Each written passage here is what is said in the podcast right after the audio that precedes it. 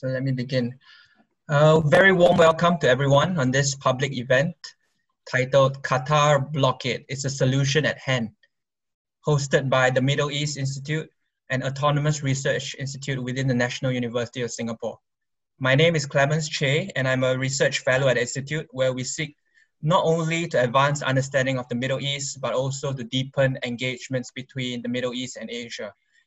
We do have an event coming up next Tuesday, the 14th, on Gulf Asia relations, and you may also register for this event on the MEI events page.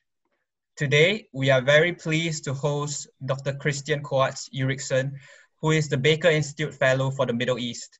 He was previously the Senior Gulf Analyst at the Gulf Center for Strategic Studies, and also he held the co-director appointment of the Kuwait program at the London School of Economics.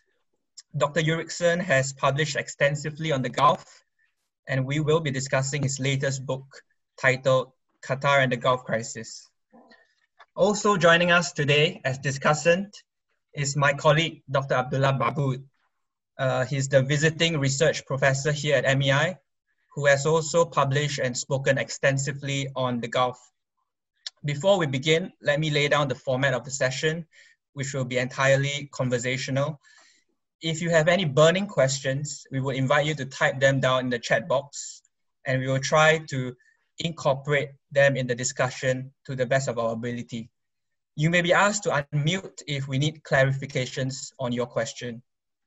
So a few words on Dr. Ulrichsen's book. He begins describing the blockade of Qatar as a manifestation of the free-for-all attitude to global affairs unleashed by the election of the US President Donald Trump. Following this, he historicizes long-standing disputes in the GCC before finding that the 2011 Arab Spring as a watershed that set the blockading states on a collision course with Qatar.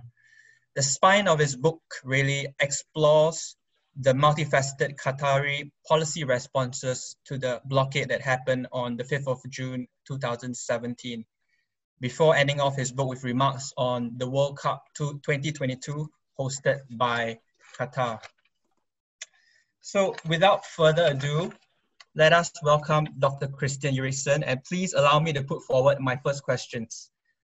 What set you thinking about writing this book with a focus on the Qatari response? And how was the ease of access to Qatari officials? You mentioned a shakeup in the Qatar's Ministry of Foreign Affairs in February 2016 with Sheikh Mohammed bin Abdurrahman Al Thani as the foreign minister and the reshuffle of appointments in the ministry. Please, Kristian. Well, thank you very much, Clemens, and also to Abdullah as well, and to the Middle East Institute and to the National University of Singapore for hosting this conversation and for the interest you've shown in not just the book, but of course in the wider manifestation of the, the rift in the Gulf we've seen over the last, not only the last three years, but going back, we saw a situation in 2014 when Saudi Arabia, Bahrain, UAE withdrew their ambassadors from Qatar for nine months. And as you say, this goes back a lot longer. The the rift that began on the 5th of June 2017 was quite coincidentally exactly 50 years to the day since the beginning of the Arab Israeli War in 1967.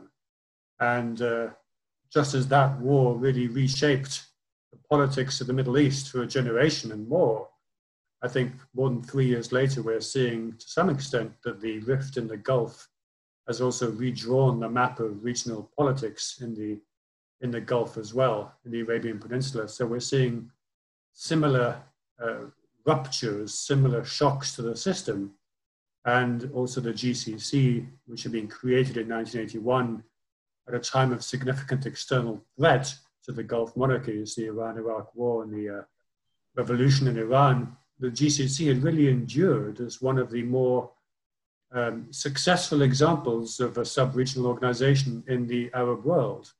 Um, granted, it hadn't made progress on closer political union, and often its members uh, disagreed on large, sort of big ticket issues of foreign security and defense policy. but there was still a feeling that on most issues, technocratic especially, the, the Gulf states were better together than they were apart. and the, the sort of, as you say, the after effects of the Arab Spring, the different policy responses to 2011, have really driven a wedge uh, across this, uh, this sort of regional configuration of Gulf monarchies. Um, in 2017, I was intrigued because not only did the blockade or the embargo, the boycotts, again, the very terms disputed, so much of the terminology has become part of the polarization of narratives and views. But it began within months of the Trump administration coming to power.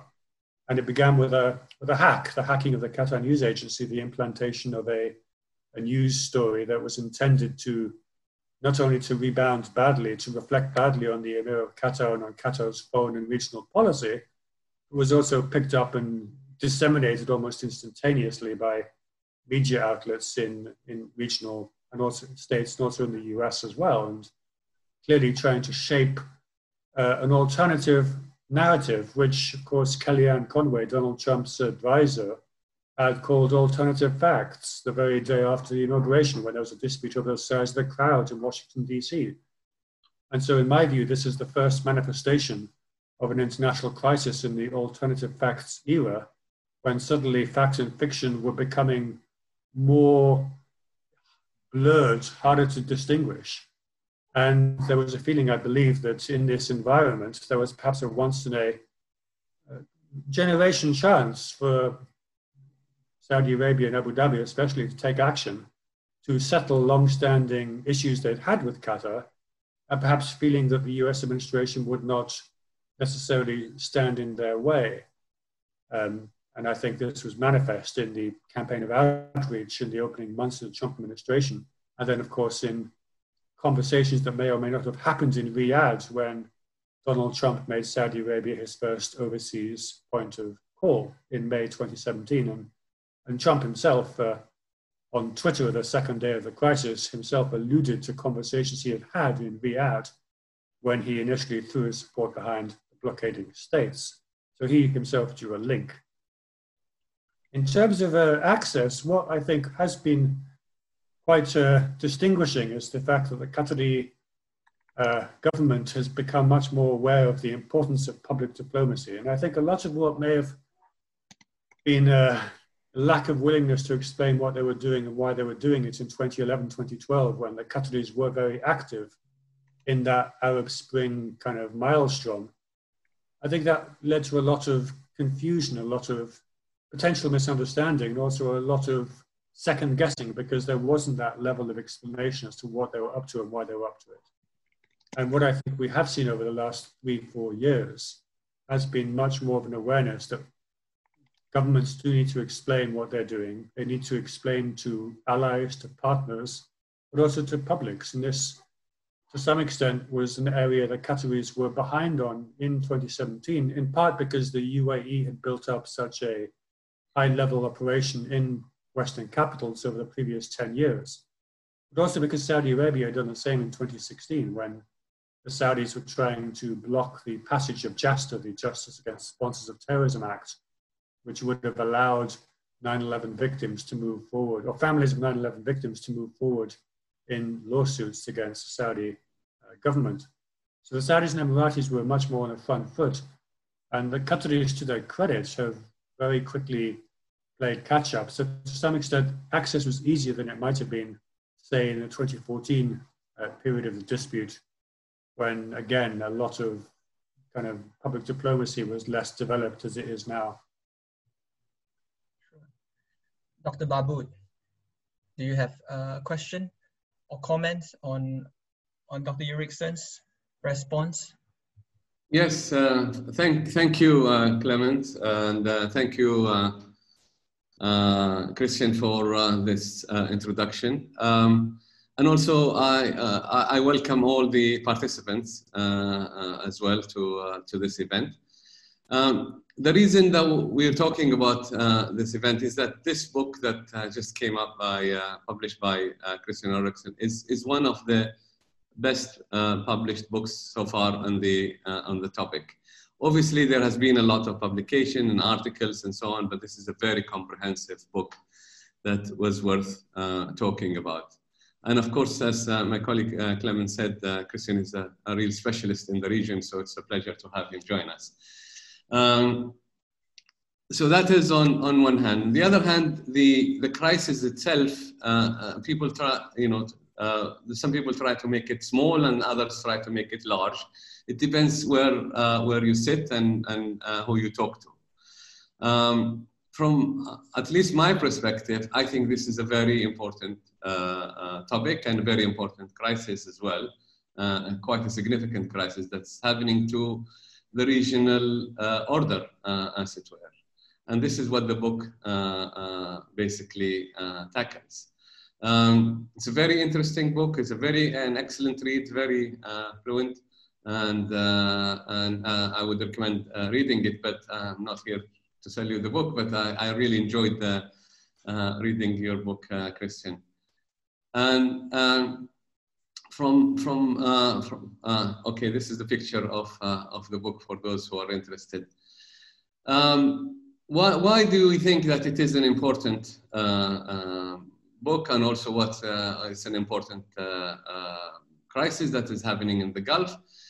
Is that you know all these Gulf states are actually very small and they've always been facing um, multiple of crises and the idea was the GCC itself, which is the regional organization, was uh, another level of like uh, security protection for the region. Um, not just hard security, but also helping the GCC to stabilize, helping the, to grow their economies, uh, integrate their, uh, like, their, their, uh, their people, etc. And it acted as a forum for all the GCC states to debate their uh, issues and also uh, between themselves and sort it out within the Gulf House, as they call it, uh, Al Bayt al Khaliji, or um, uh, uh, and it helps them to negotiate uh, free trade agreements with other countries, including, for example, a free trade agreement with Singapore, They're also negotiating with China, um, negotiating with the EU, US.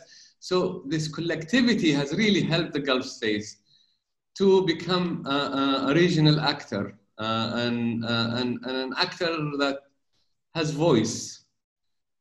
This crisis has actually um, de uh, demolished all of that in, in, in, one way or the other. So all these um, uh, um, regional debates and, and, and, and, and so on, whether within or without, uh, with other partners have all, almost stopped. Not only that, the borders have been closed, trade has been restricted, um, uh, people connectivity and people's interest have been connected. So the crisis itself is much larger than actually people uh, people think. It affects the lives of humans, uh, nationals who live there, and also uh, people who work there uh, uh, in, in many many ways, much more than people think. And the longer this continues, it actually uh, lingers on. It actually, uh, the harm is, is, is, is larger. And from my perspective, at least, and I'm sure some of you would share this, I don't see the reason for it to begin with. There was no, uh, no reason for it to start. Um, and this is a question I want to uh, kind of pose to Kristian. What do you think is the main reason uh, uh, that, that, that, that initiated this? Obviously, uh, we know that the official reasons, uh, but uh, I'm sure there is a reason that we haven't yet got our fingers on to, uh, um, to understand why, did, why this crisis erupted uh, on, on the 5th of June. But also, uh, I want to ask you another question related to that, Kristian, if I may. And that are, you know, the, the, the, the quartet had uh, demanded 13 uh, uh, items or 13 demands. Um, and I want to ask you the question is, do you think these demands were actually articulated in such a way um, to make it impossible for this crisis to be uh, uh, re resolved? Because there is no country in the world, small or large, will accept the, those demands. And they were made public and the way that they were made, it just makes it impossible. So do you think there was an intention for this crisis to actually uh, linger on and continue? And uh, if I may, you know, just relate this to the Gulf states, uh, to the GCC and ask you, where do you think the GCC is going to go? Now, you know, we've, we've got this crisis going on since 2017.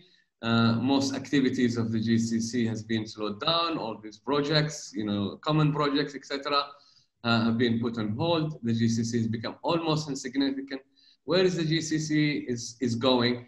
And why isn't this, that is a crisis that relates to the GCC itself uh, and also to uh, the uh, letter of the spirit of the, uh, of the GCC organization.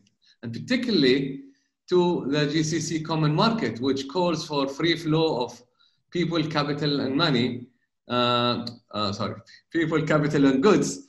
Um, this crisis goes against uh, that, that uh, much wanted agreement uh, that the GCC had uh, agreed on. And it wasn't even discussed within the GCC bodies or the GCC mechanisms.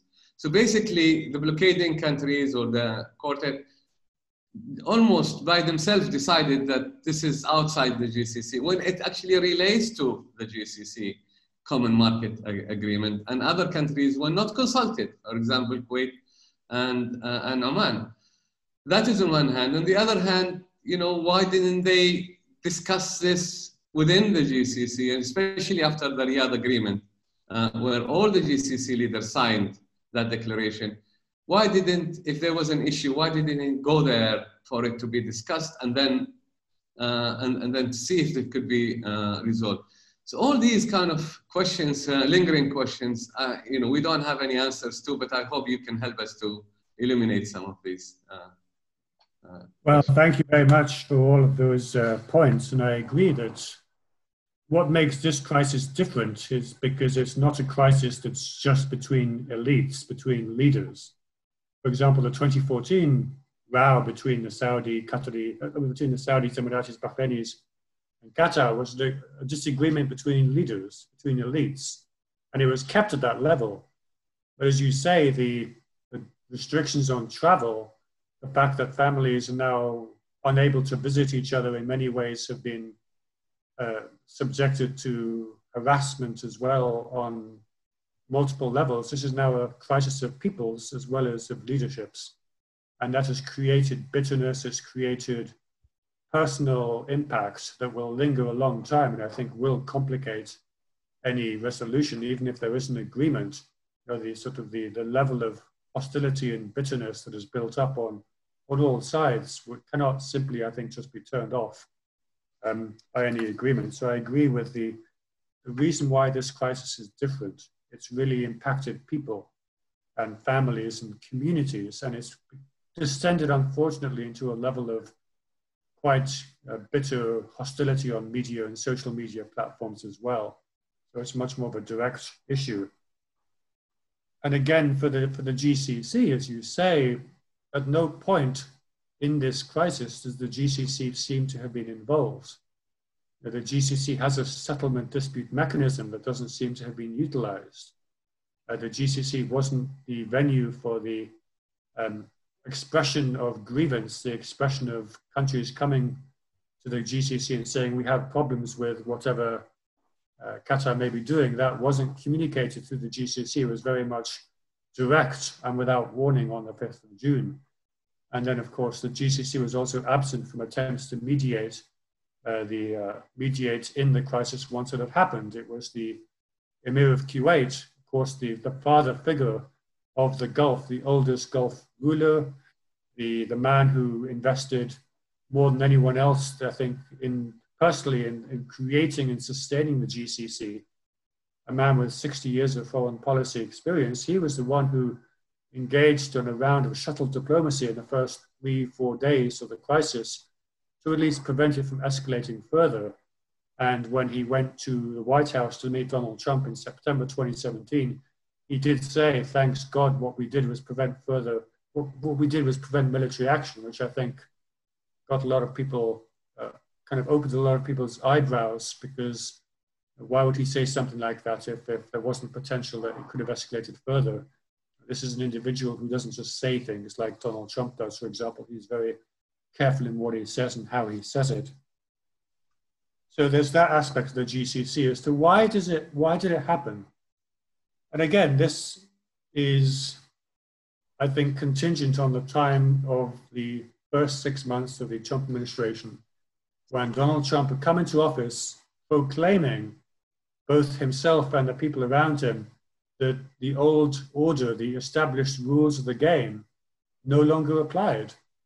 If you remember the way the travel ban on Muslims from six uh, Muslim majority countries was applied the very first week of the uh, uh, administration coming into office. Uh, you had Stephen Miller, the uh, main immigration person, literally shouting at journalists that we're in charge now, this is our game. And I think that there was a feeling that the Trump administration itself gave out, perhaps inadvertently, that we do things as we want. The established checks and balances no longer apply. We saw that with some of the aspects of issues uncovered in the Mueller report. We've seen uh, details come out of some of the campaigns of outreach, of some of the, a lot of the activities of the first six months have now become kind of aspects of litigation in court systems or in investigations and inquiries. And I think perhaps the Saudis and particularly the Emiratis felt that this was a once in a lifetime chance to go for it and to actually feel that a US administration would not push back if they tried to exercise pressure on a another US partner, of course. And I think they felt that they could get the incoming administration, which had very little previous experience of governing. There was very little international affairs experience, partly because the election of Donald Trump was so unexpected, but also I think just because of the people he was surrounded with. I think there was a feeling that this was more like a blank slate that interested parties, not just, of course, in the Gulf, but we've seen this with Russia, we saw this with Ukraine, we've seen other aspects of their international policy that this administration was willing to take action that most other administrations would not. Um, for example, in January 2018, Ben Rhodes, who was on the National Security Council for Obama's two terms in office, Ben Rhodes actually talked about the Qatar issue as one aspect of policy. He said that we had, we, the Obama administration, had been blocking for three years. Um, but of course, then Trump administration no longer blocks it. You get the impression that um, in 2014, in the 2014 issue of the row between the states and the Gulf, the Saudis and Emiratis might have liked to have gone further, but they knew that the Obama administration would say no way. And I think that constraint was lifted, at least uh, in their view, in the first six months of 2017. So I think that explains the timing, because as you say, nothing new was necessarily on the table. I mean, these were continuations of um, accusations that had been made in 2014. And actually, until end of 2016, it had appeared that Qatar had repaired its relationships with its neighbors. Um, Qatar sent troops to the Saudi border in September 2015 to help uh, the, well, to take part in the coalition in Yemen. And I felt at the time that that was that signal to the end of the 2014 rift That Qatar was now a fully signed up member of the GCC led, Saudi led consensus in the GCC as well. In December 2016, uh, King Salman went to Doha. He was uh, received with full uh, state honors. He was presented with the sword of Jassim, the founder of Qatar, sort of highest honor that Qatari leadership can give. In March 2017, the Saudis and Emiratis, uh, sorry, the Qataris and Emiratis had a first of a beginning of meetings about common security interests. Um, both the Prime Minister and the Crown Prince of Bahrain were in Doha in early 2017, also talking about potential cooperation to assist with Bahrain's ongoing financial fiscal pressure. So it had seemed as if a lot of the animosity from 2014 had dissipated by, by 2017. So the question is what changed between the end of 2016 and June 2017. Now, you could argue that what changed was the, the, the, the issue of the Qatari hunters in Iraq who were released, had been held hostage for 14 months or longer, and were released in April 2017 um, with a, a payment paid to the Iraqi government or to different groups, depending on which account you choose to believe. And that certainly became a, a kind of a, a, a, smoking gun that was then used by the quartet of states to claim that Qatar was kind of back to its, or kind of back to the old accusations that Qatar was sort of playing fast and loose with regional security and stability. You get the impression that was a kind of action that they utilized sort of a convenient smoking gun to make that point. And then the, the 13 demands, um, it's quite interesting because the blockade was the 5th of June. Those demands were the 23rd of June. There was 18 days in between. And on the 21st of June, the State Department had a press conference in Washington, D.C.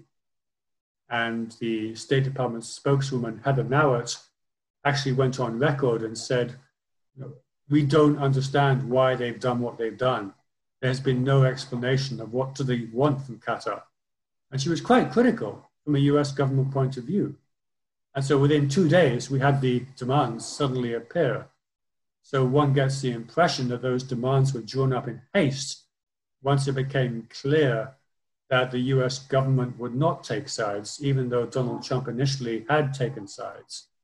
We now know that James Mattis, Secretary of Defense, and Rex Tillerson, Secretary of State, were critical, and also the CENTCOM as well, the military commanders were critical in actually going to Trump and saying, this isn't, say, kind of Saudi versus Iran, where from an American point of view, you have a good side and a bad side. But these are all partners. We can't take sides. So I think once that happened and Trump was kind of rode back from actually taking sides, the, the State Department expressed frustration with these with the, the lack of explanation as to why it had happened. So I do think the demands were framed in such a way as, well, they were impossible for any state to accede to. They would have been infringed upon sovereignty. And a lot of people drew the analogy of 1914, the uh, ultimatum given by Austria-Hungary to Serbia, which ultimately triggered the chain of events that led to the beginning of World War One this was an ultimatum that no sovereign state could realistically expect to accede to. So I think they were designed to be rejected and probably to then legitimize the continuation of the action, even though the US government had by that point begun to make clear that they wanted it resolved and that they weren't going to take sides. So the, the demands became a sort of mechanism for kind of continuing to legitimate uh, the, the, the embargo kind of going on and not being not being resolved. And I think also the way the demands were framed, um, for example, Iran being the number one point, cut ties with Iran and cease kind of engaging with Iran in, in on a government level, were also designed, I might, not designed, but they also had a, an impact in Kuwait and in Oman.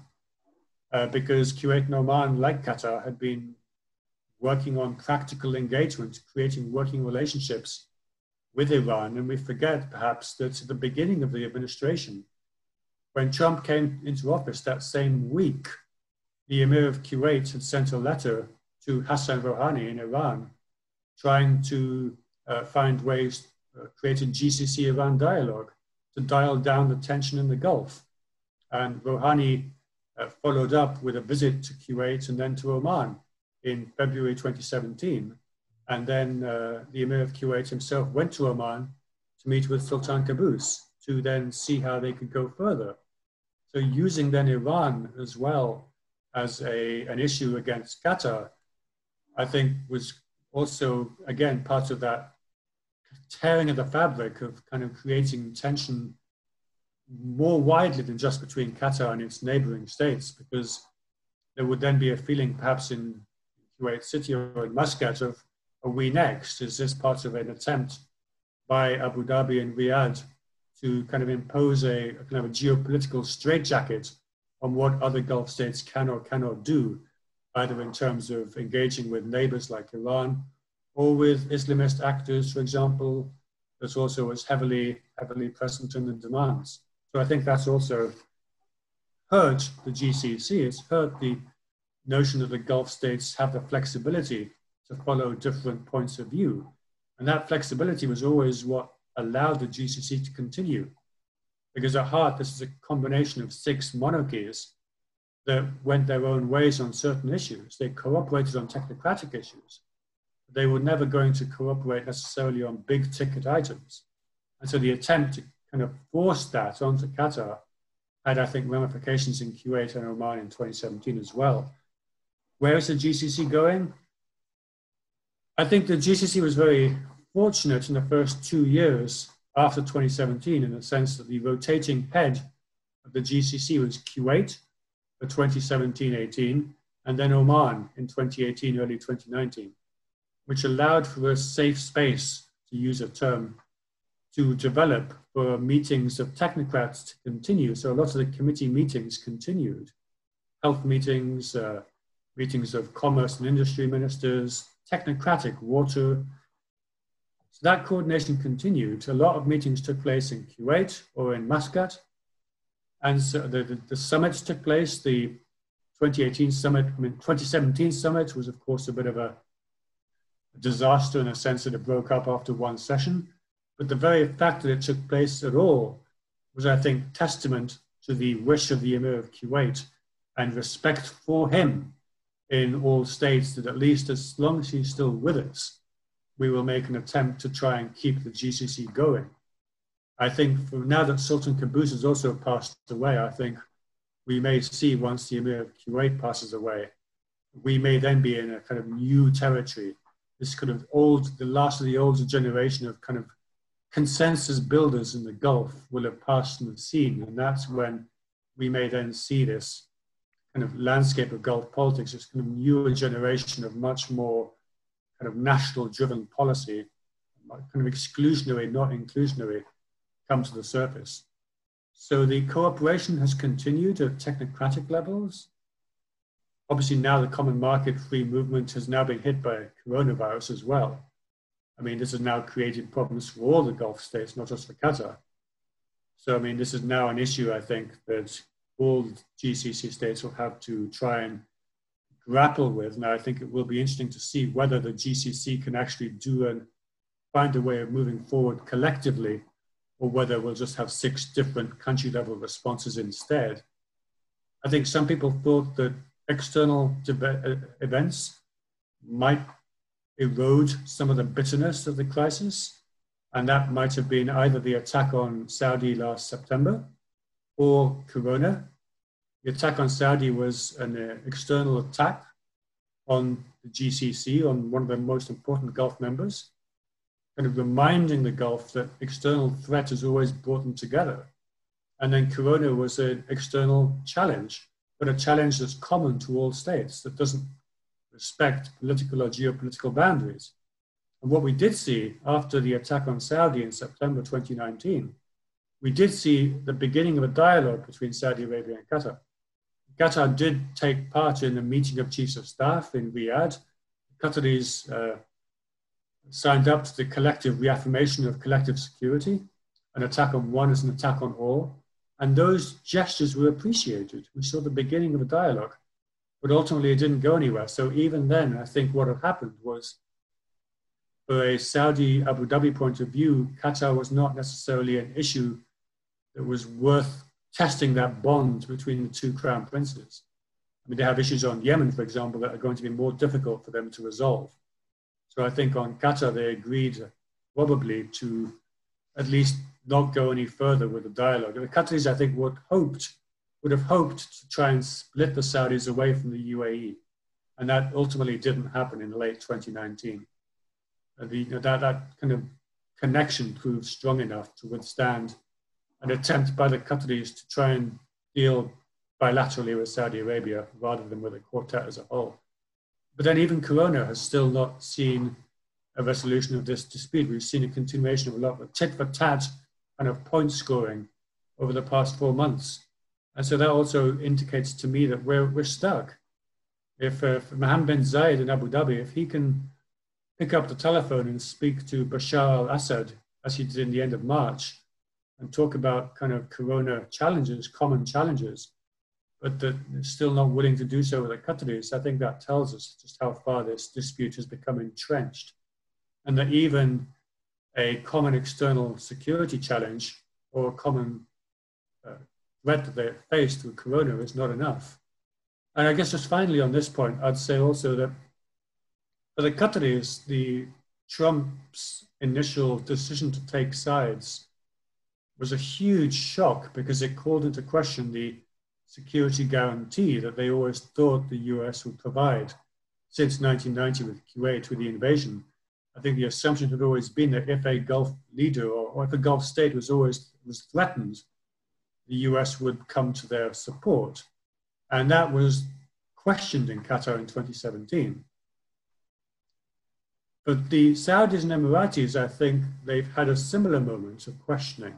That came two years later in 2019, in May and June with the attacks on shipping, and then in September with the attacks on Aramco in Abqaiq and Khurais, when again you saw very little over, overt US response.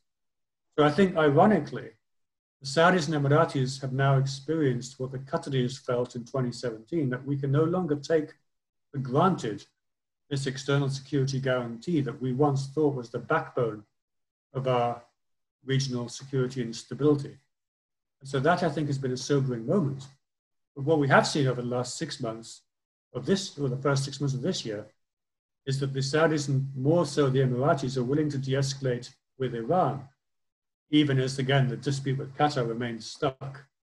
So again, I think that they've responded to that realization that they may be more on their own than they thought by taking practical action vis-a-vis Iran but on the Qatar issue, because all sides are perhaps willing to live with the dispute, it hasn't yet created a situation where it causes overwhelming pressure on any one side. We're in a position that nobody perhaps wants to be the first to make the move to offer a concession. So that's why I think we're, we're stuck. Thank you, Abdullah, and thank you, Kristian, for your responses on, on the context of the crisis, the future of the GCC and the US changing US role in, in, in the Gulf as a security guarantor. Uh, we have a list of questions here from the floor, and I'm going to try to incorporate it into our discussion. Uh, at the same time, I'm going to pull up some of the excerpts, relevant excerpts from your book. So, um, so if we were to talk about immediate policy responses from the Qatari side, which you describe as tools of soft and then smart power in your book, in addition to strategic partnerships in the foreign foreign policy of, of, of Qatar. Could you could you talk a bit about the chief feature of this smart power that's adopted by Qatar, and how successful did Qatar fare in, in the rights-based or rule of law-based approach that you listed in your book? We have a question from the floor from Jonathan Miseroy about uh, the ICJ, WTO, and ICAO rulings on the blockade? Uh, do you believe that these will actively change the situation in the Gulf, or do you believe that the quartet will continue to find techniques to skirt around international norms? Um, and then finally, I would like to ask um, on the theme of small states, and, and you wrote a bit about your, in your book about a debate between two Singaporean veteran diplomats uh, on, on small states, uh, whether a small state should act as a middle power or should it uh, resist against bullying. So what's your take on this? And what are the lessons that Singapore and other small states can learn from the Qatar blockade? Thank you. And while, while you're thinking about the answer, uh, uh, uh, Kristian, may I also interject here yes, and, and, and ask you about uh, what really surprised a lot of people is the uh, how Qatar uh, was uh, resilient uh, in the way that it handled the crisis. First of all, it built its own resiliency, um, and I think this is also goes back toward before the current crisis, you know, the 2013, 2014, or even before. But also, how did they manage the crisis? Um, and were they able to succeed in, in, in, in your view? Um, uh, in terms of you know uh, managing it internally and externally. will will just to add to what Clemens has asked, I thought if you could also look into that. Thank you. Well, no, thank you. I'll start with the your question, Abdullah, first, because it underpins what comes next. Resilience was critical, and again, it was something that was in began to be put in place even before 2014, but it was accelerated after 2014. And there was a feeling, I think, that in Doha in 2014, that if this issue had happened in 2014, this sort of pressure on Qatar by regional neighbors, it could happen again. And so there was a feeling that we need to begin to at least map out scenarios and to take action to at least be prepared. And part of that was infrastructure. And in 2016, the Qataris opened a, they began the phased opening of a huge new port, Hamad Port, which was, I think, 14 times larger than Doha Port, the one it, it didn't replace, but it added to. And that was begun even before 2014 but it came online in 2016 and it was available in 2017. So, for example, Hamad Port was large enough to accept ocean going cargo ships direct to Doha, whereas in 2014, 85% of Qatari trade that came in from sea was stopped, first was shipped from either, you had to stop off at Dubai, uh, Jebel Ali in Dubai, or ports in Oman, and it was then loaded onto smaller ships that went up into, into the Gulf itself. And so in 2014, had you had a situation, for example, where the blockade had happened and all of Qatar's land trade, Saudi was shut, together with 85% of imports coming by sea, that would have really created problems very quickly. And that pressure could have succeeded.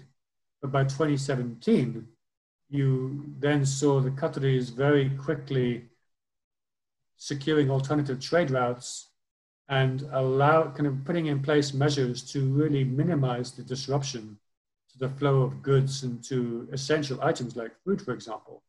And Hamad Port was absolutely critical to that. There was also the fact that in 2017 you had a two two week kind of warning period in the sense of the blockade. The hack happened on the 23rd of May, then had that two week period of rising media attack on Qatar. So there's a sense that something was up. I don't think people quite knew what was up, but they could sense that something was happening. And so in that two week period, and I go into this in the book, and I spoke to the Minister of um, Trade and Industry at the time, and he described how, for example, they started doing market scanning exercises so that at least they'll be aware of where imports came from, what supply chains were active, where those points of supply were, and what would we need to do to put in place alternative supply chains if something happened. So once, of course, the blockade did happen on the 5th of June, they were able to, within two days, put in place alternative supply routes and within, I think, four days, the shortages were overcome. And there was also a, a obviously a kind of a, an emphasis on, um, on, on domestic, kind of increasing domestic production where they could as well. And I think that, that goes to one of the issues to the failure of the blockade. First of all, you're blockading a state which does have very large reserves of, of capital, has very significant capacity to adapt. And in those first months, the Qataris did spend it was 30 or 40 billion dollars in, in adaptation and in me, at least mitigating the disruption created by the by the measures taken on the 5th of June and allowing normal life, so to speak, to continue for most people. I think one of the aims, perhaps, of the action on the 5th of June would have been to try and divide society from the state, to divide people, to set them against, to create panic. And that didn't happen. So, in, in that respect, it didn't succeed. Again, in another respect, one of the reasons the blockade didn't succeed was that very few international or even regional states bought into it. But the attempt to isolate Qatar really only had a few other states uh, Mauritania, Chad, um, Senegal, Jordan, they kind of downgraded ties. Uh, the Yemeni, um, Yemeni government based in Saudi Arabia and Khalifa Haftar in eastern Libya, which is uh, kind of heavily influenced by the UAE, but there was almost no signing on internationally to the attempt. So in that respect as well, uh, that was a policy response that didn't happen in terms of the, the blockade or the quartet point of view. Again, the Qataris smart power in the sense of deploying um, investment, in making agreements, in very well. I mean, the, the, for example, the uh, the MOU with the US on counterterrorism, on terrorism finance, kind of going further and very quickly taking proactive action that was appreciated in Western capitals, and also going on that sort of uh, arms uh, spree buying fighter jets in the US, the UK, and France. Again, um, dealing with a kind of new energy deals. Um, obviously, they'd expanded, the expansion of the uh, North Field gas production as well. this, these were tangible impacts that, again, reinforced the commercial and energy links between Qatar and states around the world, which meant that very few states were willing to accept the narrative that had been tried to be pushed in June in June 2017. The, the response, another response that I go into in the book, which I think Jonathan raised, was the rule of law approach. At least I'm kind of taking all the issues raised by the blockade and separating them into different files and then going with each file to an international body. Also, as part of, I think, the successful attempt to reframe the narrative away from Qatar as a destabilizing actor. We don't know what they're doing. We don't know why they're doing it. We can't trust them. Reframing the narrative to one that the Qataris look like the responsible partner by saying, okay, there are issues, let's take it to the bodies of international organizations that are supposed to deal with them. And in an environment in 2018 and 19 when international institutions, although very shaken by the rise of populism by Donald Trump, by Bolsonaro in Brazil, by the Chinese rise, by, by Brexit. You know, by going to these institutions, the Qataris were trying to reframe the narrative again as to what we're on the side of law and order and regulation and the fact that you have rules. The guys on the other side are the ones who are trying to put in place an old fashioned power play. And again, that was part of the attempt to succeed in winning the, the battle of ideas and in kind of reinforcing the failure of the quartet to get countries and peoples around the world to buy into the attempt to isolate Qatar and to sort of stigmatize Qatar as an actor that shouldn't be trusted or engaged with. We've seen, obviously, over the last few weeks, the World Trade Organization, the WTO, issue a, a ruling on one aspect of this, which was the, uh, the piracy of international television broadcasting rights um, held by beIN Sports in Qatar. We now see the Saudis making moves to perhaps uh, address some of the issues. But again, that's not necessarily because Saudi is willing and ready to reconcile. It's because the Saudis want something else. They want to take over Newcastle United Football Club. And this has emerged as an obstacle to that takeover. We still await the, the ICJ rulings, the rulings of the International Civil Aviation Organization as well on airspace and overflights. So I think the Qataris took these decisions to really show that they were the ones taking the high ground in that respect. And knowing that these would inevitably take years to resolve, but would be part of the successful reframing of that of that narrative. I would perhaps just um, just add that I mean it has succeeded in the respect that we, we now see WTO, WTO at least certainly showed that if you have international organizations that give rulings in your favor, it, it, it, sort of then just reinforces the narrative that many people now have that why is this dispute still continuing? And so I think I think definitely that was a response that, that was um, was very carefully calibrated And in terms of, in terms of also taking the high ground, there was some discussion in June 2017 about why should the pipeline, the um, pipes gas from Qatar to the UAE, why should that continue? And people, I think, have also wondered why the, the UAE continues to import natural gas from Qatar, even as there's been so much bitterness.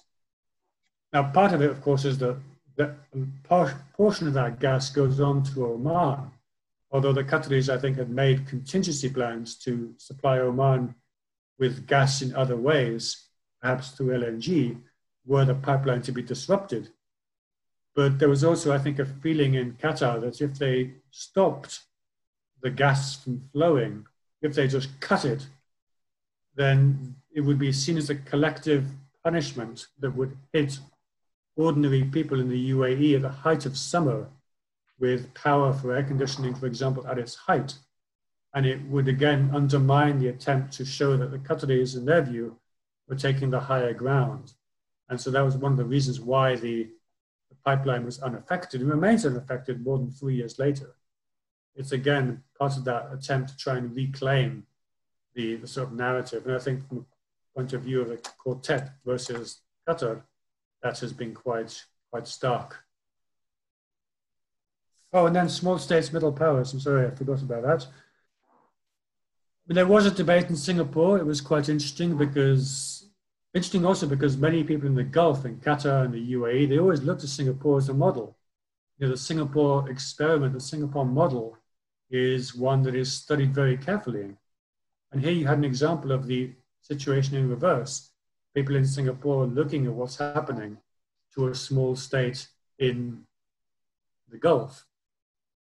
I think the lesson is that, and again, this goes back even longer. I mean, the lesson of 1990, for example, in Kuwait, was if you need a small state surrounded by more conventionally powerful neighbors, perhaps potentially aggressive neighbors, is to create tangible working partnerships with countries around the world to kind of create those additional layers of political, economic, and security links that mean that if and when something happens, then you will have partners around the world who will recognize the value of coming to your assistance. And that we saw very clearly in Kuwait's case. And that, I think, was one of the triggers for the Qatari leadership in the 1990s to begin to move away from the Saudi shadow. In 1992, Hamad bin Jassim became foreign minister in Qatar. And by 1992, Sheikh Hamad bin Khalifa had already more or less taken day to day control of a lot of the running of Qatari policy making. And their view, I think, was very much that if we want to be fully secure, we need to have linkages that mean that if something happens to us, we will have partners. And in 1992, for example, you had Saudi Qatari border clashes uh, on the border between the two countries, which again reinforced the importance in their view of, um, of supplementing your regional security alliances with other Gulf nations, with GCC states, supplementing those and complementing them with international partnerships. And it was a lesson of Kuwait, which was important there.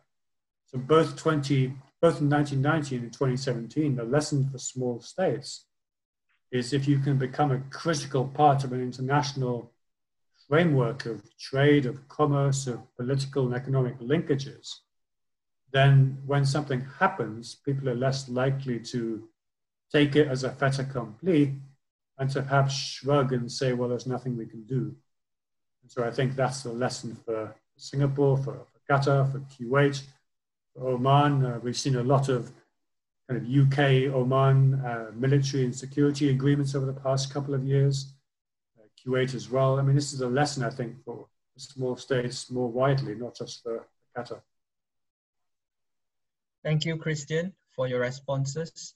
I'm going to put in a few more questions from the floor uh, and, and it seems that we have two groups of questions, one, one group on the UAE and the other group about mediation in this crisis. So we'll start with the, the, the bit on UAE. So the first one from Brian Shager is Al Jazeera has been seen by UAE Saudi Arabia and Egypt as a tool of the Qatari government.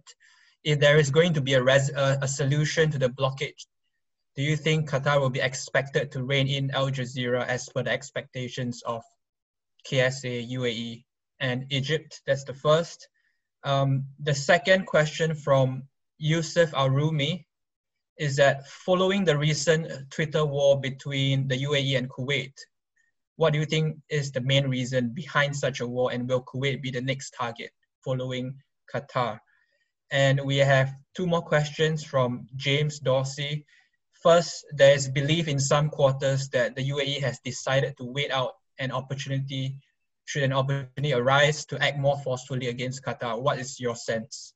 And the second, can you talk a bit about the UAE's attitude towards Oman, which over the last decade seemed not dissimilar to those regarding Qatar, um, including the witness developments in Yemen, the 2018 spy case, and destabilization efforts in 2011? Uh, Abdullah, if you have any comments, questions, please feel free. Yes, uh, thank you. Um, I think to add to that, uh, Clemens, is that uh, uh, I, I, also, um, you know, I, I read uh, what you said about Qatar uh, kind of following a high moral ground in terms of dealing with this uh, crisis, and uh, one can see that, and they've been doing well in, in that regard. And I think, you know, the, the global attention to what's going on uh, attests to how successful they have been, um, and the fact that you know there are many countries now trying to resolve the situation. Um, and I think I, you know, I have another question to add to what has uh, been asked, and that is, uh, obviously, uh, Kristian, if uh, this crisis has a cost to everybody, uh, it has a cost, a huge cost to Qatar, but it also has a huge cost to uh, Saudi Arabia, to the United Arab Emirates, to Bahrain, and to all the other member states of the GCC, and to their international partners. Um, so, uh, you know, I'm trying to kind of build up this argument. What is the utility of continuing with this crisis when everybody is, is bleeding, especially given the economic situation now, you know, post COVID-19 and the, and the fall in the oil price. And the GCC has been also a very useful tool, uh, a regional organization that, uh, that can be used as another layer, if you like, of, uh, of policy that, that is now almost become ineffective. Um, add to that, if, if the intention was um, that, you know, to stop Qatar having good relationship with Iran, uh, the counterproductive, if you like, uh, counterintuitive uh, policy that has taken place now is that the, uh, the quartet has pushed Qatar more towards Iran uh, and if they wanted less uh, uh, regional intervention, this has actually increased regional intervention. We've seen that with the Turks, obviously, you know, moving in to help to help Qatar. Um, you know, I, I, can go on about all the uh, the costs that, uh, uh, that, that this crisis is causing, and one of them you mentioned is about Yemen. The war in Yemen is, of course, uh, it's become costly to everybody. It's a quagmire to uh, Saudi Arabia and the United Arab Emirates. And I think, you know, logic would uh, dictate that they want to pull out. And now it'll be much easier if they had Qatar by their side uh, in, in this regard, you know, in terms of either supporting the war effort, which Qatar was doing, uh, but not working against them as they now, you know, there are claims that Qatar is working against them especially with its linkages with Islah and, and so on. And Qatar has been very active uh, in the past in terms of you know, trying to resolve internal conflicts within, uh, within Yemen. So they, you know, having Qatar on your side would have been much uh, useful logically uh, to uh, Saudi Arabia and the Arab than having it against you. Uh, and the same thing perhaps can, can apply to Oman you know, giving its relationship with the different Yemeni factions. So what, what logic are we, uh, you know, uh, uh, uh, are we using here to understand you know, what is the utility of, uh, of, of, this, of this crisis and where, where is it going to lead.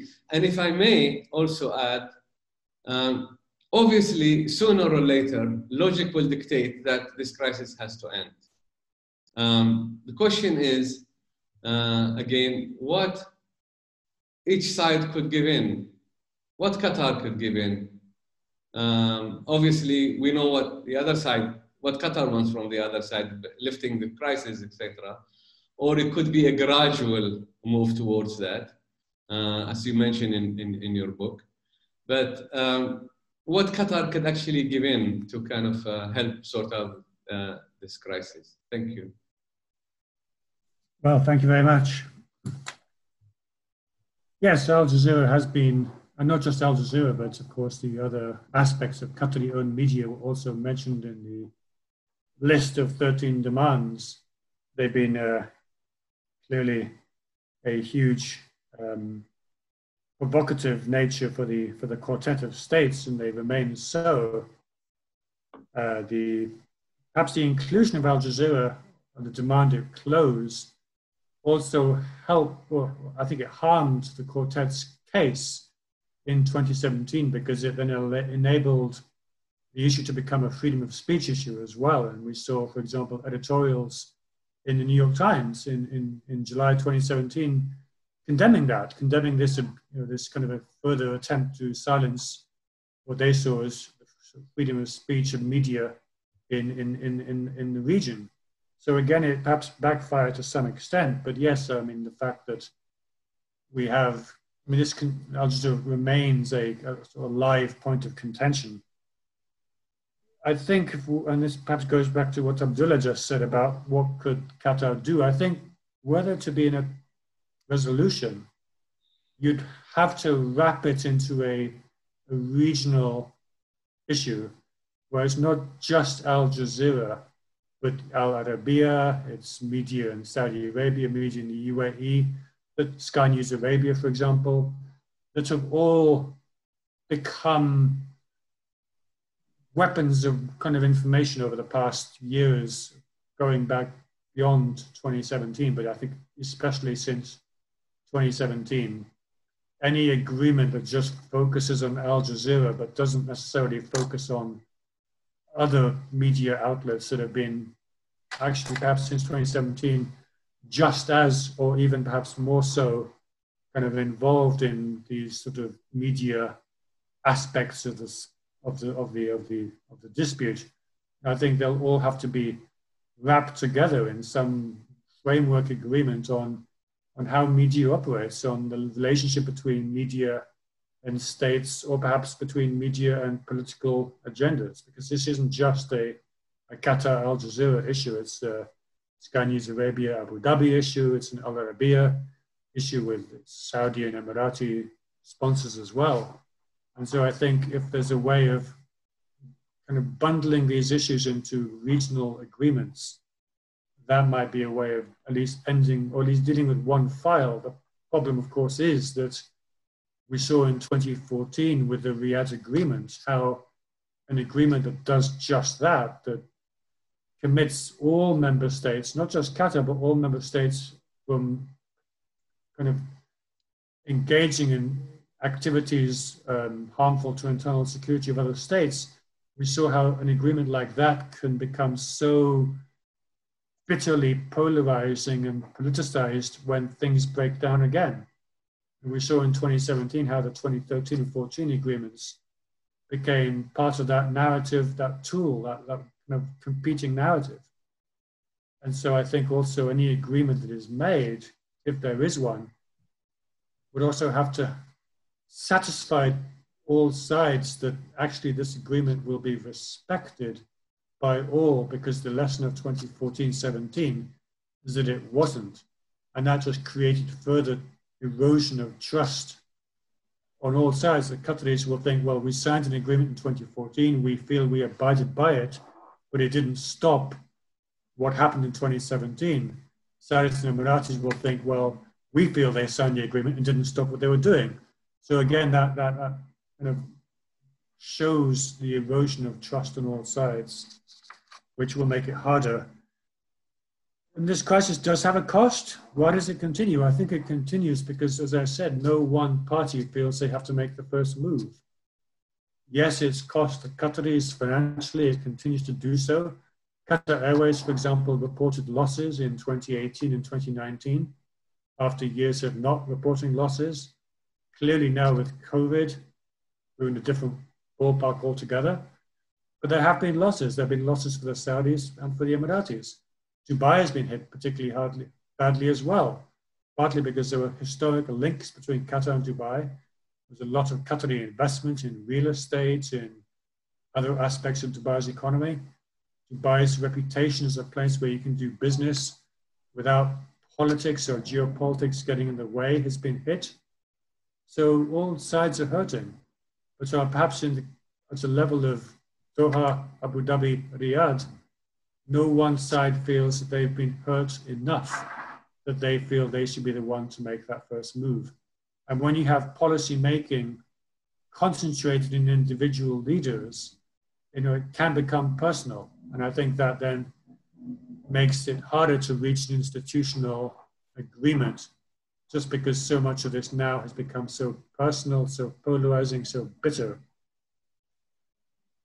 The UAE, whether it's waiting for an opportunity, I think what we've seen since 2017 is that whenever they perceive an opportunity to try and push, they will try to do so. And as uh, as um, as Yusuf Al Rumi said as well with Kuwait, it's not just on the Qatar issue. There's a, I think, a feeling that whenever something emerges, a leaked recording, perhaps a, uh, uh, perhaps a recording that has been edited or kind of even fabricated or put together in a certain way, these will continue to be tried. I think we also saw in, in the beginning of May, we saw reports again of a, a coup attempt in Doha, which were later shown to have no basis in reality. But it was almost a carbon copy of the um, 2017 fake news that began the crisis in 2017. We saw almost a repeat verbatim in 2020, even at the same point during Ramadan. And so you kind of get the impression that they'll keep trying to see if perhaps we can begin just to kind of push, to push an agenda, to push, to push back. And that creates and continues to create that bitterness and discord and lack of trust on all sides. Now with Kuwait and now also I think with Oman. And certainly there are people in Kuwait and people in Oman who were thinking, are we next? You know, this, noticing also that the pressure on Qatar began in July 2013, within weeks of Emir Tamim coming to power. You know, the, the, the um, Qatari uh, foreign minister, who's now the Minister of State for Defense, Khalid al gave an interview in 2017 to TRT World, in which he recalled being telephoned by the Kuwaiti foreign minister in July 2017, saying we have a problem. So from a point of view of Kuwait or Oman, this might look like an attempt to put pressure on, on a young new leader just as he's settling into power, just as he's kind of putting his own kind of imprint on his on the country he's now in charge of, and perhaps a, a, a desire to push to see what happens. And so I think there was definitely a feeling that obviously with Oman drawing closer to a succession, which happened in January this year, and with the Emir of Kuwait just having turned 91, there was a concern that that might happen to them too. The, so I think issues like the Qatar so that so that the UAE Kuwait Twitter uh, issue over recent weeks has once again, I think, reawakened concerns that this might not be a one-off. This might be be continuing. That Abu Dhabi and Riyadh, especially, continue to want all other partners in the Gulf to follow their approach, their line towards uh, issues that Kuwait, Oman, Qatar historically have had some autonomy over. And that, that I think continues to erode trust that the GCC can move forward in that flexible form that allowed it to succeed for so long. Again, as Abdullah said, Qatar and Iran, I mean, yes, Qatar has had to be pushed closer to Iran in certain respects, so unavoidable. I mean, the airspace issue for a start, Qatar cannot be squeezed on both sides. And I think that's created friction in the US, especially, where the Trump administration has tried to have its maximum pressure campaign on Iran since 2018 and would really want all of its Gulf partners on the same page. And of course, we now see the Trump administration wanting this dispute resolved so that they can focus on Iran in their view. And from Trump's point of view, he went to Riyadh in 2017 and called on the US's Sunni Arab partners to come together with the US against Iran. And what happened within two days, they turned on each other. And I think there's a, definitely a feeling in the US that this has now gone on for way too long. It's also why, for example, the Middle East, Middle East, Secure, Middle East Strategic Alliance or Security Alliance, MESA, has been pushed so heavily by the Trump administration to try and add people to the room. So it's not just the GCC, it's the GCC plus Jordan plus Egypt before they pulled out to at least maintain working relationships, coordinated multilateral relationships on security and defense issues, even though the GCC itself is perhaps less strong than it used to be. At least on the kind of common issues of concern, there's a desire to make sure to minimize the impact of this continuing crisis on, on, on the bottom line from a US perspective. On, on Yemen, absolutely, it's a quagmire. It's the Saudis want to end. I think they do want to withdraw. They want to withdraw, though, in a way that doesn't look like a defeat. And so I think the struggle now is to find a way of withdrawing in a way that is portrayed as at least a mission accomplished in terms of addressing some of the issues of the border security for Saudi Arabia, perhaps uh, keeping the Houthis uh, kind of their control minimized to at least, I guess, Sana'a and the area around Sana'a, which is still a lot greater than it was in 20, 2014, 2015. The Saudis are searching for a way out with dignity and with honor and I think they also want to be part of the process that decides what happens next. And that's why we see all these parallel negotiations taking place the UN negotiations, the Saudi Houthi negotiations, which have been facilitated by Oman, which uh, working now in parallel with Saudi uh, STC negotiations on, on southern Yemen, which then brings up the issues of Saudi and Emirati uh, interest in, the, in Yemen as well, which could easily diverge at some point. And you know, a split over Yemen, I thought would be more likely than a split over the uh, over the blockade. So, yes, the crisis I think has to end at some point. I think what might be more likely is that it might fade into the background, become background noise, perhaps over time. We might see a kind of gradual fading away of some of the restrictions. I think one of the problems that Donald Trump had in 2018, when he saw himself as the mediator, he saw himself as the one who could bring them all together. He had a plan to bring Mohammed bin Salman, Sheikh Tamim, Mohammed bin Zayed to Washington for a series of separate meetings and then for a sort of reconciliation summit in Camp David. I think that was never likely, partly because to have it so high profile, would almost involve one or more of those leaders to acknowledge that they've made a concession, that maybe they made a mistake in going so far in the first place. So I think what we will see is perhaps restrictions being lifted quietly and gradually becoming background noise, not something that would necessarily involve the loss of face or kind of public admission or apology. And again, that could become a sticking point because I think, from a Qatari point of view, they do want an acknowledgement that what happened was wrong and they want credible assurances that it won't happen again. And from a quartet point of view, they don't believe Qatar's in that place where they can trust them. So I think for that reason, we are stuck. But I think were it to be resolved, I think those negotiations, that dialogue between Saudi and Qatar in late 2019 was the way to go to kind of keep it discreet. And let's see if the coronavirus and the common challenges can perhaps lead to that. Although I note that four months into the kind of pandemic, we haven't yet any, seen any sign of that happening anytime anytime soon. Thank you, Kristian, once again for your response, and thank you, Abdullah. Uh, probably Abdullah later will have something to add about the Middle East Strategic Alliance that was put forward by the US and how Egypt left that alliance and, and what problems it might pose. Um, we have questions on possible mediation in, in the crisis. Uh, first one from Wang Di. Is there a greater role for GCC states that are not involved in the crisis, such as Kuwait and Oman, in mediating this crisis? And that was echoed by Faris Abdurrahman, whether these efforts are futile at this point. And Wang Di also added, does successful mediation in the crisis require another powerful third party here? Um, we also have um, questions on the future of this crisis. Uh, first one, first one from Nisha. Who are the winners and losers of the blockade at this current juncture?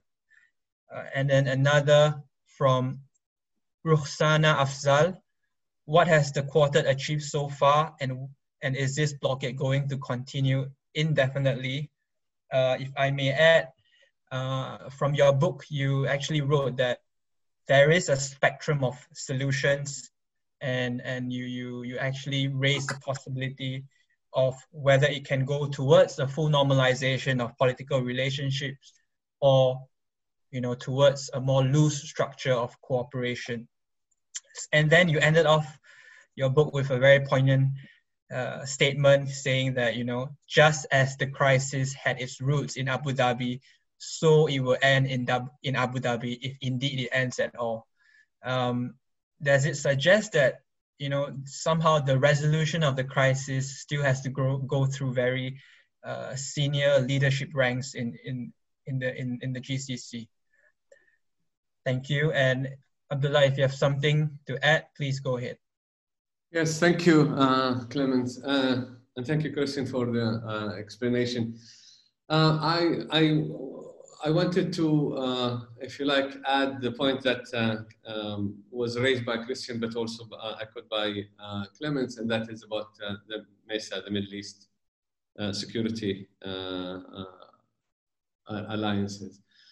But before I do that, I um, wanted to just also ask you, Kristian, if I may, and that is, you know, one of the side effects of this crisis uh, is, is the damage that it's going to do to the GCC as a regional organization.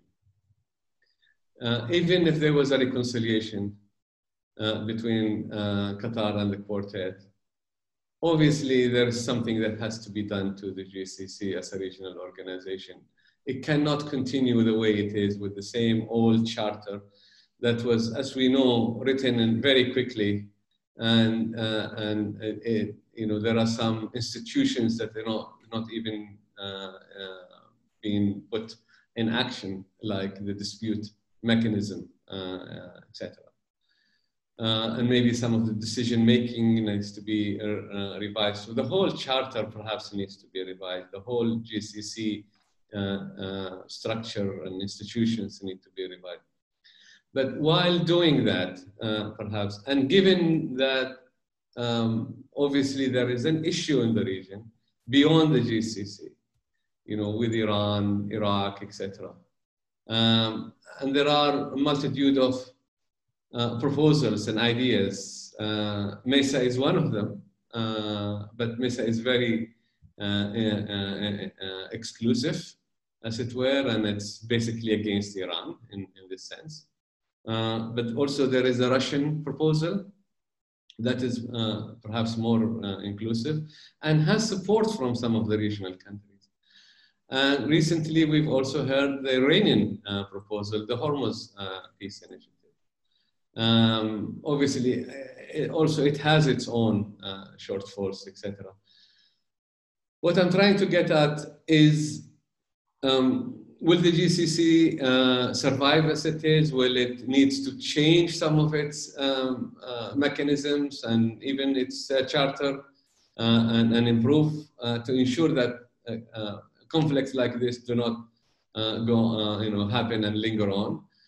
And uh, is the GCC still relevant in, in many ways, uh, given all the different proposals that are uh, taking place and no proposal from the GCC states uh, for anything at the moment? Um, and we can we think about maybe instead of the GCC or on top of the GCC, and uh, another regional mechanism that uh, more uh, inclusive and more comprehensive that includes includes all the actors in the in the region. I know that also has complications, especially now with the United States uh, uh, current administration. But if there was a change in the um, uh, in the administration, would we see perhaps, or can we think outside the box uh, and, and bring in other actors in the region in some kind of a, a mechanism that incorporates uh, all these uh, different actors in the region and avoid conflict, not just between the GCC states, but between the GCC states and their neighbors. Because you know, since the 1970s onwards, we've been living in the shadow of conflicts. It hasn't changed, and we have seen at least three major wars, plus lots of other conflicts, very costly uh, conflicts that are uh, happening in the region can we think beyond that? Can we do? Can we think uh, outside uh, what what is there? Um, I'll let you handle this, uh, Kristian. In your Thanks, Abdullah. Uh, just a reminder that we have about ten minutes or so. So, Kristian, time flew by, but just keep that in mind. Thank you. Thank you. Yes, uh, mediation. Um, I think there's continuing need for Kuwait to be engaged. I think Kuwait remains engaged. I think obviously with Corona, this is an issue because the Emir of Kuwait is 91. He cannot be physically, personally engaged in the extent he, he needs to be isolated, he needs to be kept safe. So I think, you know, in, a sen- in that sense, mediation right now is probably less visible, less direct, but at least perhaps Kuwait working with the US. And there was a question about kind of a third party, and I think the US has kind of tried to flit in and out at different points of time to be that powerful third party. And I think the nature of the Gulf states' relationships with the US will mean that were there to be a change of administration, were there to be a Biden presidency, we probably would see more moves towards some sort of deal, at least in a sense that the blockading, the quartet of states would perhaps feel that there was no more potential that then attempt to isolate Qatar could succeed because the, the, the individual, the administration that kind of raised that hope would have disappeared. So I think a lot might depend on on the result in November, whether to be a second Trump presidency and a further weakening of international order and regional order, that might continue. But if whether to be a restoration of uh, at least kind of lip service to the ideas of international cooperation and of uh, sort of international organizations, that, that might be something to look out for in terms of trying to push for some sort of resolution. In terms of uh, winners and losers, well, I think just by dint of the fact that there were no real additional people, countries that bought into the attempt to isolate Qatar, then the quartet has lost. They've failed to isolate Qatar. Qatar is now remains open. They remain security and strategic and political and economic partners to countries around the world. So in that respect, it failed. Even the countries like Jordan, Senegal, that initially downgraded ties, have since then kind of re-upgraded them as well. So even the limited support it attracted in 2017 has now fallen away. And as I said, the Qataris have managed to at least reframe the narrative away from destabilization and insecurity to one of playing by the rules and respecting international institutions. So that, that respect, there's a kind of winner and loser in that respect. What has the quartet achieved? Well, ironically, they've pushed the Qataris to become more open on counterterrorism, cooperation with the US, with other countries. Um, that might not have been one of the objectives in 2017. There was, a, I think, a tool they were trying to use against Qatar. but the MOU, the kind of cooperation, the practical cooperation, if you talk to US officials, they would acknowledge that Qatar does now a lot more than they were doing in 2017. But that's part of the Qatari, Qatari response. It wasn't necessarily something that Quartet was trying to, trying to push, although it's perhaps an unintended side effects. Resolution through Abu Dhabi, I think, is probably how, I mean, I think what we saw in late 2019, the Saudi Qatari dialogue. Qataris I spoke to at the end of 2019 did observe that, in their view, the Saudi tone shifted after Mohammed bin Salman spent four days in Abu Dhabi in late November with Mohammed bin Zayed. He was there for the Abu Dhabi Grand Prix and for the meeting of the Saudi Emirati Coordination Council. And there was a feeling, I think, of optimism beforehand that Saudi and Qatar were making progress. And then ultimately that tone shifted and nothing happened in the end. So I think as long as Abu Dhabi does kind of wants this crisis to continue because they don't want to reconcile because a lot of the animosity that began in Abu Dhabi kind of has kind of led to where we are. I think as long as the crown prince relationship between Mohammed bin Salman and Mohammed bin Zayed remains strong, that will probably remain the case, at least over Qatar, when from their point of view, they have other issues like Yemen that could be potentially more problematic in, in Saudi Abu Dhabi relationships. Damage to the GCC, I absolutely agree with you, Abdullah, cannot continue in its current form. Obviously, the GCC now has a new Secretary General. He's from Kuwait. He's not a representative of one of the quartet of states, as the previous Secretary General was. He's now the Bahraini Foreign Minister. So I think the problem for the GCC was also that its headquarters was in one of the quartet of states, and its Secretary General was a leading figure in another. So at least now with a Kuwaiti in charge, there could be hope that they could try to be more present. Of course, the fact is that the, the new Secretary General took charge on the 1st of February, and almost within days, certainly within weeks, Corona changed everything. I mean, he has hardly been in office long enough to have anything to, to make any difference because Corona has dominated everything and will probably do so for the foreseeable future. So at least the fact that you have now Kuwaiti top of the GCC offers hope that some of the, at least the GCC can perhaps become a more relevant mechanism for them thinking about what the future of the GCC is. Do they rewrite the charter? Do you have a GCC of more technocratic cooperation, less political cooperation?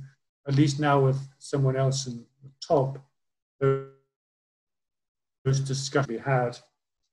And then just finally on Gulf security, yes, we have had multiple initiatives, the Russian initiative, which is more inclusive, the um, HOPE, the Hormuz Peace Endeavor, which probably a non-starter for the Gulf states because it wants the exclusion of all uh, extra-regional states like the US, but at least they provide options. And I think the Russian one, by adding participants to Gulf security, perhaps is one way we may see them go in a sense that the Saudis and Emiratis now, as well as the Qataris, feel they cannot rely solely on the US. The Qataris have now diversified, especially with Turkey. We could see the Saudis and Emiratis doing the same with, with agreements with Russia, with China, and others. So by adding participants, not subtracting, but by adding participants to regional security, you not only internationalize Gulf security, you internationalize what since 1990 had really been a an American led network of security and strategic interests. So you internationalize that, but you also bring in other parties, Russia and China and India perhaps, that will not take sides on that kind of dividing issue, the sort of Saudi Iran issue, the kind of Gulf versus Iran. 40 years now, the US has been the most important actor in Gulf security, and it's taken sides. Russia will not. China will not, India will not. They will balance. And so you could see a greater balance restored to regional security if it becomes internationalized. If you add participants, and if those participants make it very clear and are understood by all parties that they will not be taking sides, there will not be another participant that will so consistently have taken sides as the US has done over the past 40 years. And I think we're seeing that unfold. To some extent, it will probably accelerate if Trump wins re-election. Whether it can survive um, in if, Biden tries to restore a more normal U.S. administration, I still think that there will be nagging doubts in the Gulf that can we ever trust the US again after feeling abandoned by Obama and by Trump, you know, by feeling that we have these doubts over two successive and very different administrations is just now a pattern that the US is less engaged.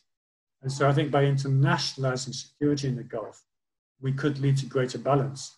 And the fact that the Saudis and the Emiratis responded by to the killing of Qasem Soleimani, not by hawkishly supporting the US, but by actually calling for de-escalation, which would have been really quite unthinkable in 2017, 2018, that I think shows where we might be going, where you have doubts about the role of the US and you have a desire to add participants, which make, goes with the territory that they will not take sides as much as, as the US. So we could ironically be seeing the beginnings of a more inclusive attempt to at least work with partners uh, and not against on a more wide, on a kind of wider regional security level. Thank you, Kristian. Um, we have about four minutes of leeway before we end off. So uh, I'll have one more question before I pass it over to Abdullah for final remarks and back to Kristian. Uh, is there really an emerging crack within the UAE as you suggested in your book? Because you talked about Sheikh Mohammed bin Rashid Al Maktoum penning a poem for for Qatar, asking it to return to the GCC fold. Um, and that's my question that's also echoed by Asif Shuja at MEI. Um, so any final remarks, uh, Abdullah? Uh, you need to unmute. Thank you. Um, well, uh, my final remarks is I, I, think this has been a great session. Uh, it's always a, a, pleasure to have uh, Kristian with us. I think uh, the region, uh, as I was uh, saying earlier, has had the, more than enough of its share of conflicts and, and, and, wars. And the last thing that one was hoping for is to see crack, cracks within uh, the, uh, as Kristian mentioned, in one of the most successful bodies in the Arab world, uh, as it were, uh, and that is the GCC. Uh, of course, it hurts everybody, not only in Qatar, but also all the other Gulf states. Um, we would certainly, as someone who comes from the region, we would like to see this conflict resolved because we don't see, you know, the utility and benefit of the continuation. And the more it continues, the more it, it becomes harder for it to be resolved because you know Qatar, as uh, we said, and, and other and other countries started to build their different uh, uh, ways of, of doing things and building alliances, etc. What we are also seeing is a two-speed GCC, perhaps, um, and that is you know uh, Saudi Emirati or Saudi Kuwaiti, uh, or maybe even a vari variable geometry of, uh, of the GCC. Um, so all of these are very confusing uh, to the people in the, in the region. At a time when we're facing the pandemic, we're facing uh, uh, the post-pandemic uh, like problems, the oil prices, the economic challenges that the region is facing. The last thing you want to see is, is you know continuation of this conflict and most importantly, it, how it affects people. Families have been separated by this. As you know, this is a, a very, uh, of course, you all know, we're talking about, you know, uh, uh, essentially one social fabric, you know, where uh, families are extended across uh, the different GCC states and tribes, etc. Um, you know, the cost is tremendous, it's huge, and and, and it's totally unnecessary. There are there is uh, there is no hope that you know any country uh, or uh, that respects its sovereignty or uh, its independence will give in to the to the demands. So the demands will have to change. Uh, the the negotiations will will have to take place uh, uh, maybe with the support of external powers. In this case, maybe you know some some more push from the United States under a new government, perhaps, a new, a new administration. but also it'll be interesting to see what the EU could do, what uh, Asia, Asian countries could do to push for this because it, it is really un, totally unnecessary and it's, it's not leading us anywhere except more costs and, and, and more harm, uh, not only to the region, but also to the partners of, uh, of the region. We are all affected by this one way or the other. So in that sense, uh, this is a great book. I really enjoyed reading it. Kristian, and always pleasure to see you uh, uh, online. Hopefully we'll meet uh, physically soon, sometime in the future. And thank you, Clemens, for organizing this and for inviting me to take part, but I'll leave it up to you now. Thank you, Kristian. You have a couple of minutes to, to wrap up. Thank you. Okay, well, thank you. Thank you very much for your kind words, Abdullah. I hope to see you again soon.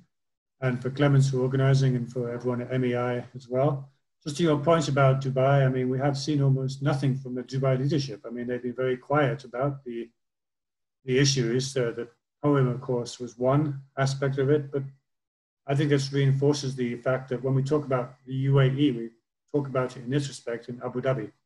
You know, Mohammed bin Zayed is kind of diametrically opposed view uh, than the Qataris have over certain regional issues, the role of Islam, of political Islam, uh, whether it's a threat or something that you can work with. I mean, these are wider issues that won't go away even if there's a resolution to this crisis. And of course, the fact that Sheikh Tamim just turned 40, Mohammed bin Salman is 34, even Mohammed bin Zayed, who's a generation older, is only 58. I mean, these are the figures that will continue to dominate Gulf politics for next 20, 30 years in Mohammed bin Zayed's case, potentially 40 years longer in Mohammed bin Salman and Emir Sheikh Tamim's case. I mean, this is going to become the new normal, perhaps, especially once the Emir of Kuwait, King Salman, passed on the stage. Sultan Qaboos has already passed.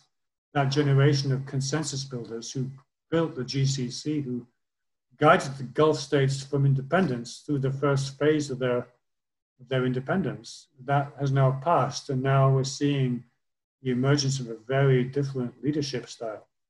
And so I think you know, we, we have to get used to it. And this they will have to find ways of living together, find ways of cooperating, at least of working with each other. And so I think, as Abdullah said, what happens in the Gulf matters because it's not going to be a short term thing. It's something that has wider and also much longer term implications. So, with that, I, I, thank you for the opportunity to talk about some of these issues. And uh, again, thank you very much for organizing this session.